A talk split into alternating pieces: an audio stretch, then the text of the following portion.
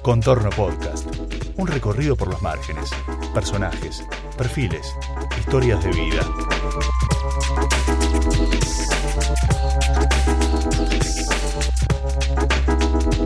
Episodio 2. Mariana Ruti.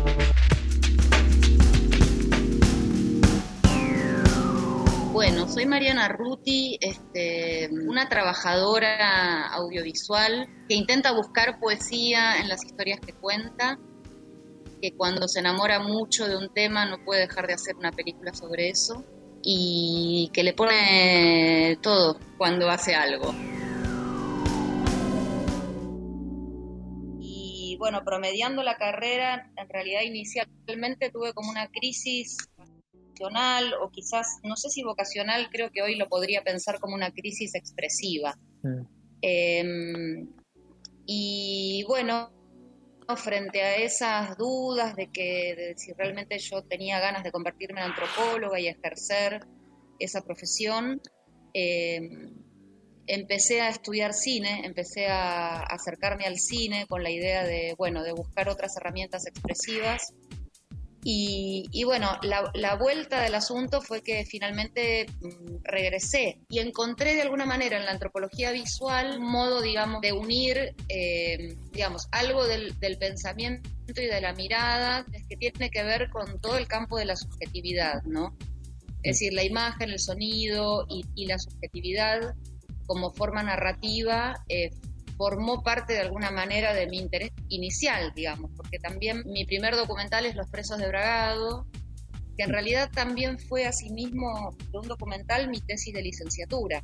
Es decir, yo terminé recibiéndome en la carrera de antropología con una tesis vinculada con, con, el rol de los medios audiovisuales, del cine y la investigación de los movimientos sociales.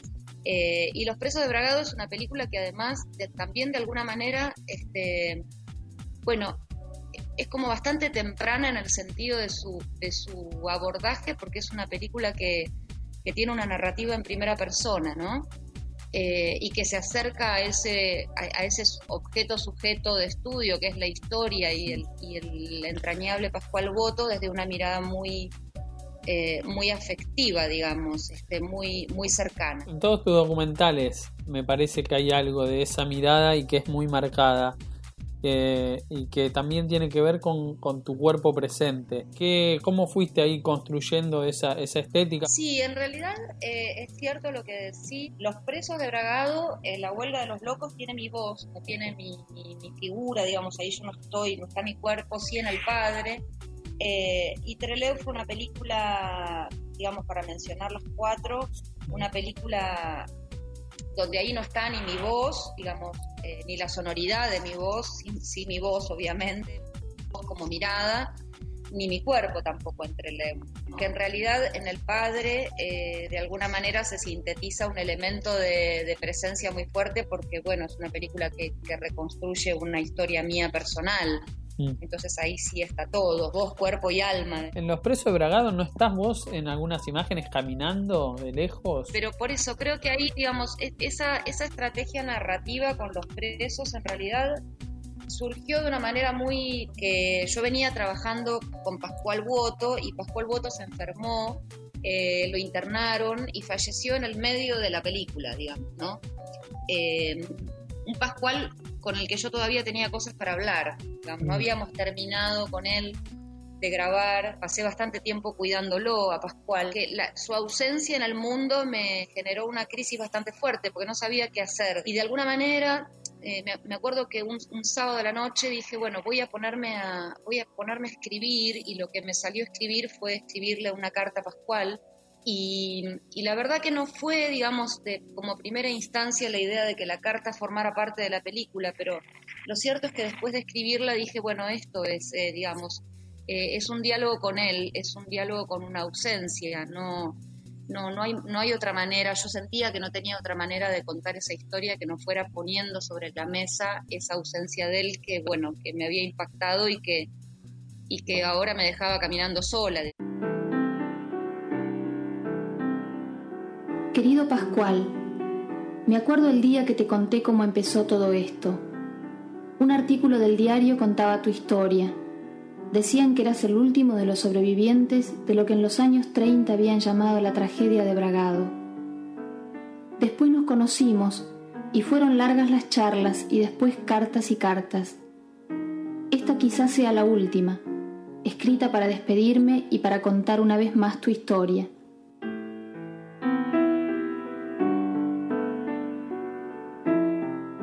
En el diario La Nación del 6 de agosto de 1931 encontré el anuncio.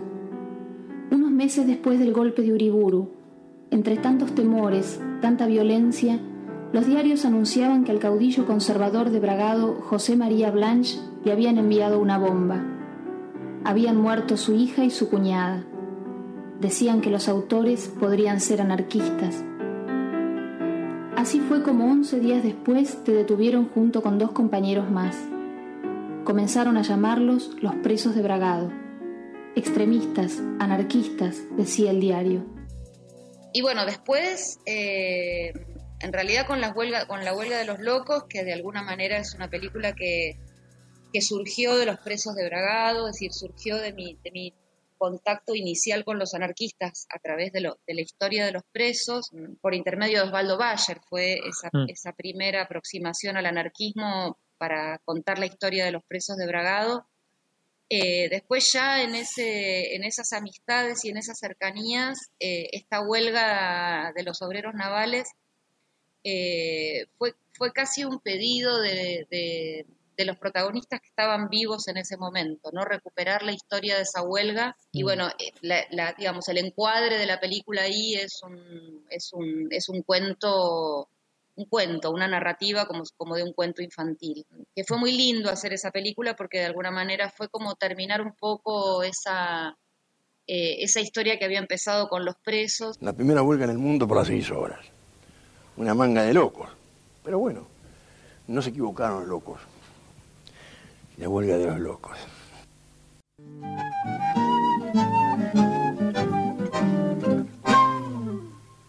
En general los obreros de la industria naval pertenecían acá a la Boca, la Isla Maciel, al Doc Sur. Era una familia. La gente de la Ribera tenía cualidades bastante especiales. Se sentía orgulloso de su oficio, cada uno. Eh, porque cada uno era importante, eh, era útil. Gente de trabajo, gente linda, eh, gente que reía, cantaba, tomaba, eh, quería su familia, quería su trabajo, se preocupaba por los demás. Muchos no eran anarquistas, pero era gente solidaria. Toda, en toda tu obra aparece muy fuertemente lo que es lo que es la lucha de clases, lo que es eh, un poco eh, esta, esta tensión? ¿Cómo es que vos vas a buscar esas historias? Eh, por, qué aparece, aparece siempre esto? ¿Qué, qué es lo que, lo que buscas ahí? Y yo creo que, digamos, si lo tengo que pensar eh, desde un lugar bien, bien honesto y bien profundo, me parece que algo tiene que ver esa figura de ese padre que, que yo no tuve, ¿no? Mm. Me, a veces pienso que que los recorridos que yo hice en el cine eh, tienen que ver con mi papá. Es decir, creo que siempre de alguna manera he estado hablando de él. Por eso pienso también que el, padre un poco es como un, como un cierre de esas películas iniciales que hablaban eh, de alguna manera, bueno, de la clase trabajadora en los presos y en y en la huelga de los locos, eh, claramente, y contra el EU, bueno, obviamente, ¿no? Una puesta en tensión de un momento, los años 70, que también está absolutamente vinculado con estos asuntos, ¿no? Entonces, a mí me parece que siempre he estado hablando de lo mismo. Me parece que un poco eso también nos pasa a los directores, ¿no?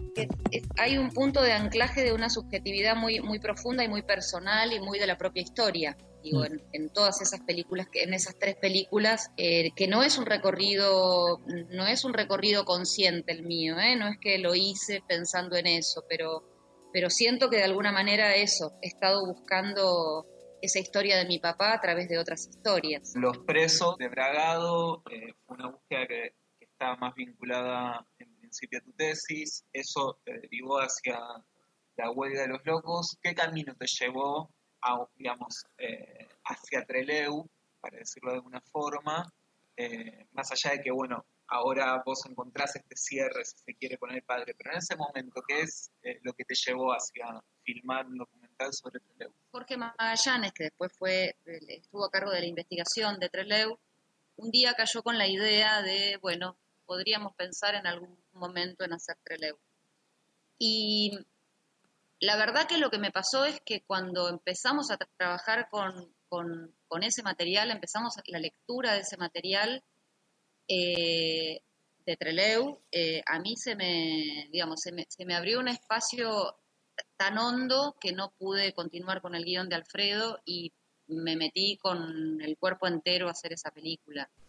Pero creo, digamos, hay, hay, un, hay un momento bastante puntual en donde yo tomo esa decisión, por eso yo les decía hace un ratito que, que hay algo que tiene que ver con mi viejo en todo esto, porque la verdad es que lo que me terminó definiendo a, tomar la decisión de hacer Treleu fue una carta que entre el vastísimo material que había de lectura en la etapa previa, como para ir indagando a ver cómo era esta historia de Treleu, qué se iba a contar, qué se podía contar, eh, una carta que escribe Manfredo Sabelli a su hija María Angélica, que estaba presa en el penal de Rawson y que va a ser una de las, de las militantes fusiladas entre Trelew el 22 de agosto, donde él escribe una, él, escribe una carta a ella recordando la última vez que la vio, es decir, eh, recordando eh, esa última visita que fue el día de la fuga, el propio 15 de agosto del 72 en Rawson, que él estaba ahí que la fue a visitar por la mañana y que ella lo recibió, pero le pidió que a la tarde no, no fuera porque tenían que hacer cosas con las compañeras, tenían un, momento de lectura y de trabajo dentro del penal. Y en realidad lo que pasaba era que ese día, el 15 de agosto, se iba a producir la fuga del penal. ¿no? Entonces, eh, él, él, recuerda ese último beso que le dio a su hija y es, ese relato de Manfredo Sabelli a mí me, me impactó de una manera eh, mucho más profunda que cualquiera de las, las otras cuestiones que venía leyendo. En el mundo hay épocas de revolución y hay épocas de contrarrevolución. Aquella era una época de revolución.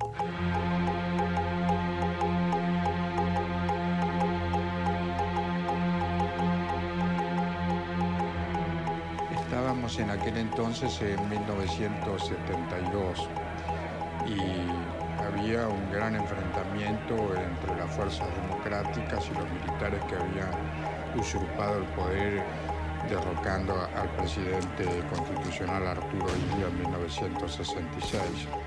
El peronismo llevaba 18 años proscriptos desde 1955. El clima de contestación y de insubordinación social iba en aumento. No solo el cordobazo, el tucumanazo, el mendozazo, el rosariazo, toda esa cadena de explosiones sociales masivas aceleró y dinamizó eh, ese proceso de crecimiento de las organizaciones.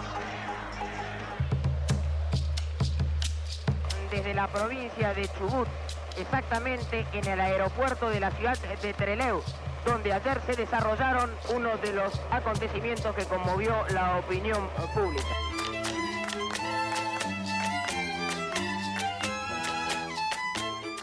Eh, y El Padre es una película que en realidad es muy vieja, o sea, es una película que yo te diría que siempre del 2003, cuando yo estuve en, en La Habana, con, en el Festival de La Habana con Treleu, ya estaba dándome vueltas eso en la cabeza.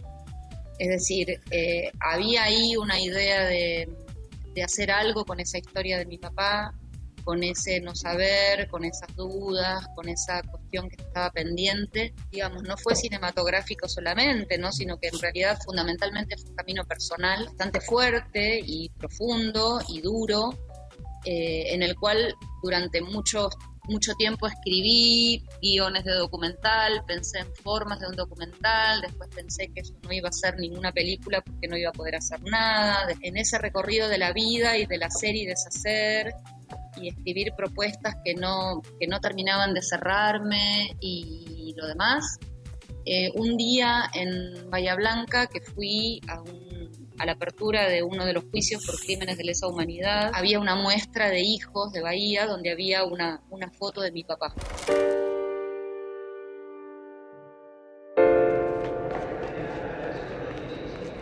Todos decían que mi papá se había muerto en un accidente de tren.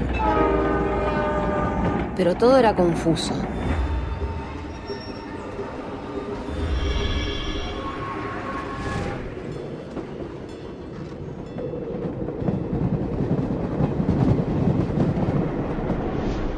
Se hizo un pacto de silencio, para decirlo así, sobre esto.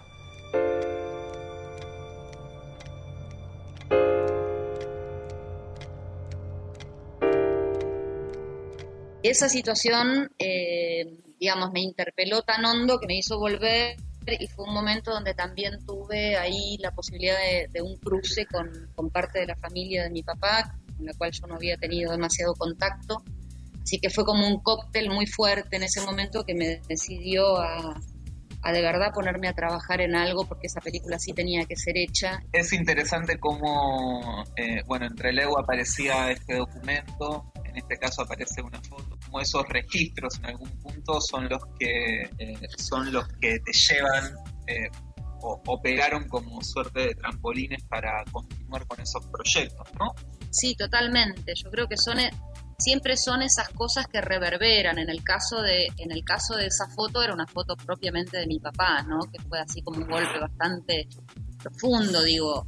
Pero también, digamos, ese, ese relato de Manfredo Sabelli, del que hablaba hace un ratito, eh, es un documento de la realidad que reverbera fuertemente en la propia historia, ¿no? Entonces digo, me parece que eso también no sucede, o por lo menos a mí, no sé si a todos los documentalistas, pero pero algo nos toca eh, en algún lugar hondo que nos hace ir hacia ese lado. Padre, trabajaste también con Débora Antonio en el guion.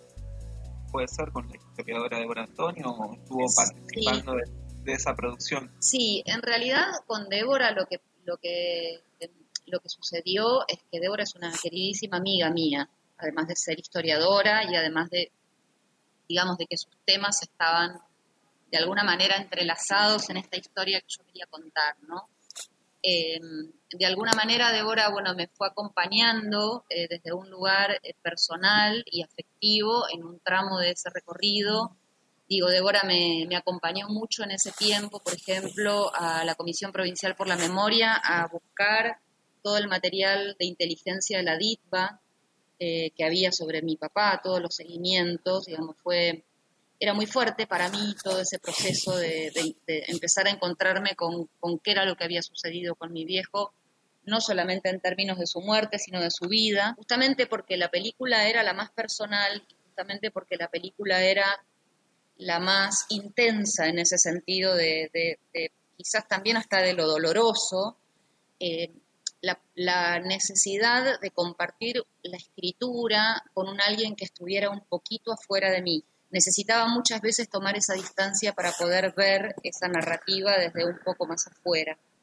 Em, y yo sentía ahí que la posibilidad de pensar esta historia con, esa otra persona, que además este, de ser una persona cercana a mí, que podía comprender ese proceso personal, podía tener otras herramientas que aportaran la construcción de la narrativa, me permitía a mí muchas veces eh, tomar esa distancia que a veces se me hacía difícil. 20 años o 17 por ahí habías empezado a tener dudas con esto de, la muerte de tu viejo, ¿no? Eso fue así, lo que pasa que, bueno, eh, digamos, yo más, me refería más a la idea de cuando empezó a, aparecer en mí la inquietud de poder pensar que esta historia yo la quería contar en una película, digamos. Esto fue como por el 2004. En función de un encuentro con, un, con el hijo de un amigo de mi papá, empezaron las dudas y la imposibilidad de la escucha, ¿no? Digo, me parece que estos procesos personales también eh, se abre una luz y a veces uno la puede ver o puede abrir más los ojos o a veces vuelve para atrás, eh, puede ir para adelante o no, porque, digamos, implicaba, digamos, esta, eh, encontrar la historia implicaba, bueno, eh, en lo personal, eh, enfrentarme eh, con muchos años de haber escuchado otra cosa, de no haber querido ver y además enfrentarme con mi entorno familiar cercanísimo, ¿no? Es decir, era como, como tirar, tirar toda una construcción abajo. Y yo creo que ahí, digamos, algo que, algo que, tiene mucho que ver con esa decisión es un poco, es como un gesto eh, de poner en, en, voz muy alta una historia que estuvo silenciada, ¿no? Es decir, una película es, una, es, es, es, es un grito, ¿no? es, es aquello que no tuvo voz, es ponerlo en megáfono, es decir, es ponerlo en una pantalla, es ponerlo para un todo. ¿Cuán transformadores son esos? Digo, al fin de cada, de cada uno de estos documentales, ¿cuán transformador fue para vos? Yo creo que mucho, digamos. Eh, sobre todo, te diría que, que contra el y con el padre fueron los dos procesos quizás más intensos en lo personal, ¿no? Eh, contra el EU porque, bueno, fue una película eh, muy fuerte en su momento cuando, cuando fue su estreno y cuando, cuando digamos, la película empezó, digamos, no fue solamente un documental que tuvo, eh, digamos, mucha repercusión, sino que además eh, inmediatamente a su estreno empezó a formar parte de una historia que tuvo que ver con el juicio que después finalmente se completó mm. y con una condena a los responsables. Pues la película terminó siendo parte de la instrucción de la causa por el juicio de la masacre y además de eso yo fui testigo oral y después, bueno, en relación al padre eh, fue tremendamente fuerte, o sea, fue tremendamente fuerte en lo personal, eh, más que la película, todo el proceso que llevó a la película, ¿no? Mm. Eh, y a lo que cambió la película, mis vínculos interpersonales, la posibilidad de habilitar otras relaciones afectivas con una familia con la cual yo no tenía casi contacto. Eh, digamos, eh, recuperé una familia, digo, por fuera de la película, del final de la película, hay ahí un universo enorme que continúa hoy, digamos, forma parte hoy de, una identidad que no estaba antes. ¿no? que no estaba. Es decir, toda esa familia obrera que aparece en el, padre fue una familia con la cual yo no compartí la vida. Entonces, el proceso de búsqueda de ese padre me trae a mí, eh, bueno, una cantidad enorme de maravillas. Trajo a comprar mandarina, che. Nos grita Conito. Carlos Mendieta nos dice, hoy es el día de la manga. Yo soy albañil y como no trabajamos porque esta mañana llovió, me vine aquí. A veces no se saca nada a veces 60, 80 centavos, a veces más. Cuando Colón ganó en Rosario tiraban día 10 pesos.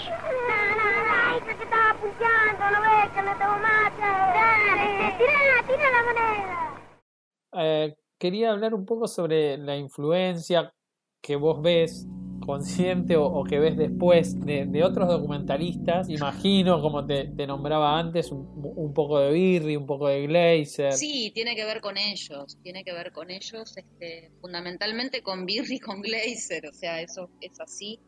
Em, pero sobre todo, digamos, eh, Glazer a mí me parece, no sé, creo que de los documentalistas de los 70, porque además, digamos, tenemos que pensar que nuestro cine documental es un cine fuertemente político, ¿no? Mm. El, documental argentino, digo, en general es un documental fuertemente político, no ocurre eso en, todos lados, mm. digamos. Me parece que ahí hay unas marcas eh, que quedaron de estos cineastas eh, que son muy fuertes. Particularmente a mí, por ejemplo, eh, Ni Olvido ni Perdón, que es la película de Glazer sobre Trelew, hecha ahí de seguidita de los acontecimientos.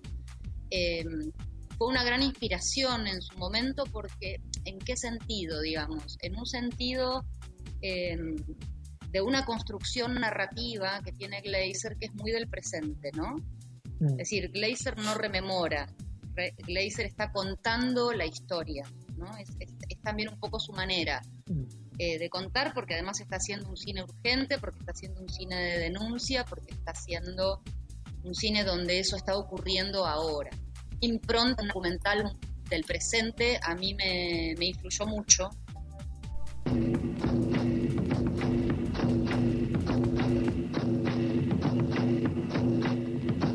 Típico penal de confinamiento. 82 presos comunes, 166 presos políticos de diferentes organizaciones, convertidos de hecho en rehenes del sistema para amedrentar al pueblo. Mando unificado de las Fuerzas Armadas Revolucionarias, Ejército Revolucionario del Pueblo y Comando de Prisioneros de la organización Montoneros, apoyados desde el exterior, se amotina y luego de dominar 45 carceleros, toma el presidio. 25 guerrilleros, distribuidos en dos vehículos y tres taxis, se evaden en dos tandas y ocupan militarmente el aeropuerto local. Y cuando también ha habido, digamos, un contexto histórico que de alguna manera algunas cosas las ha resuelto, ¿no? Quiero decir, eh, a mí me parece que, algo del orden de, lo, de todo el proceso, digamos, de memoria, verdad y justicia que se fue dando en este país, desde el juicio de las juntas en adelante, eh, fue dando lugar a la posibilidad de empezar a pensar las cosas desde un lugar, esta historia colectiva de este país, desde un lugar más subjetivo, ¿no? desde un lugar más personal. Me parece que eso, que las voces de los hijos vienen a pensar cosas nuevas, o sea, traen otro aire para, para pensar esa historia desde otros lugares. Muchas veces recogen esto, ¿no? Digo, eh, parece que mi película también va de la mano con otras en el sentido de poder recuperar no solo la historia de esos padres, madres que no están, sino la, la, historia de los, de los propios hijos lidiando con esa escena, ¿no? Es decir, eso es lo que me parece que también eh, aporta la mirada de otra generación, que no es solamente aquellos desaparecidos, muertos, sus militancias, sus apuestas, sino qué pasó con, con los otros, con los otros, qué pasó con nosotros. ¿Para qué sirve un documental? Para emocionarnos profundamente, para interpelarnos en este presente y para hacernos pensar de nuevo quiénes somos, a dónde queremos ir y qué queremos ser. Producción y realización: Diego Bersuski, Pablo Jacoponi y Ramiro Manduca. Música: Satur. Locución: Darío Gersenbach.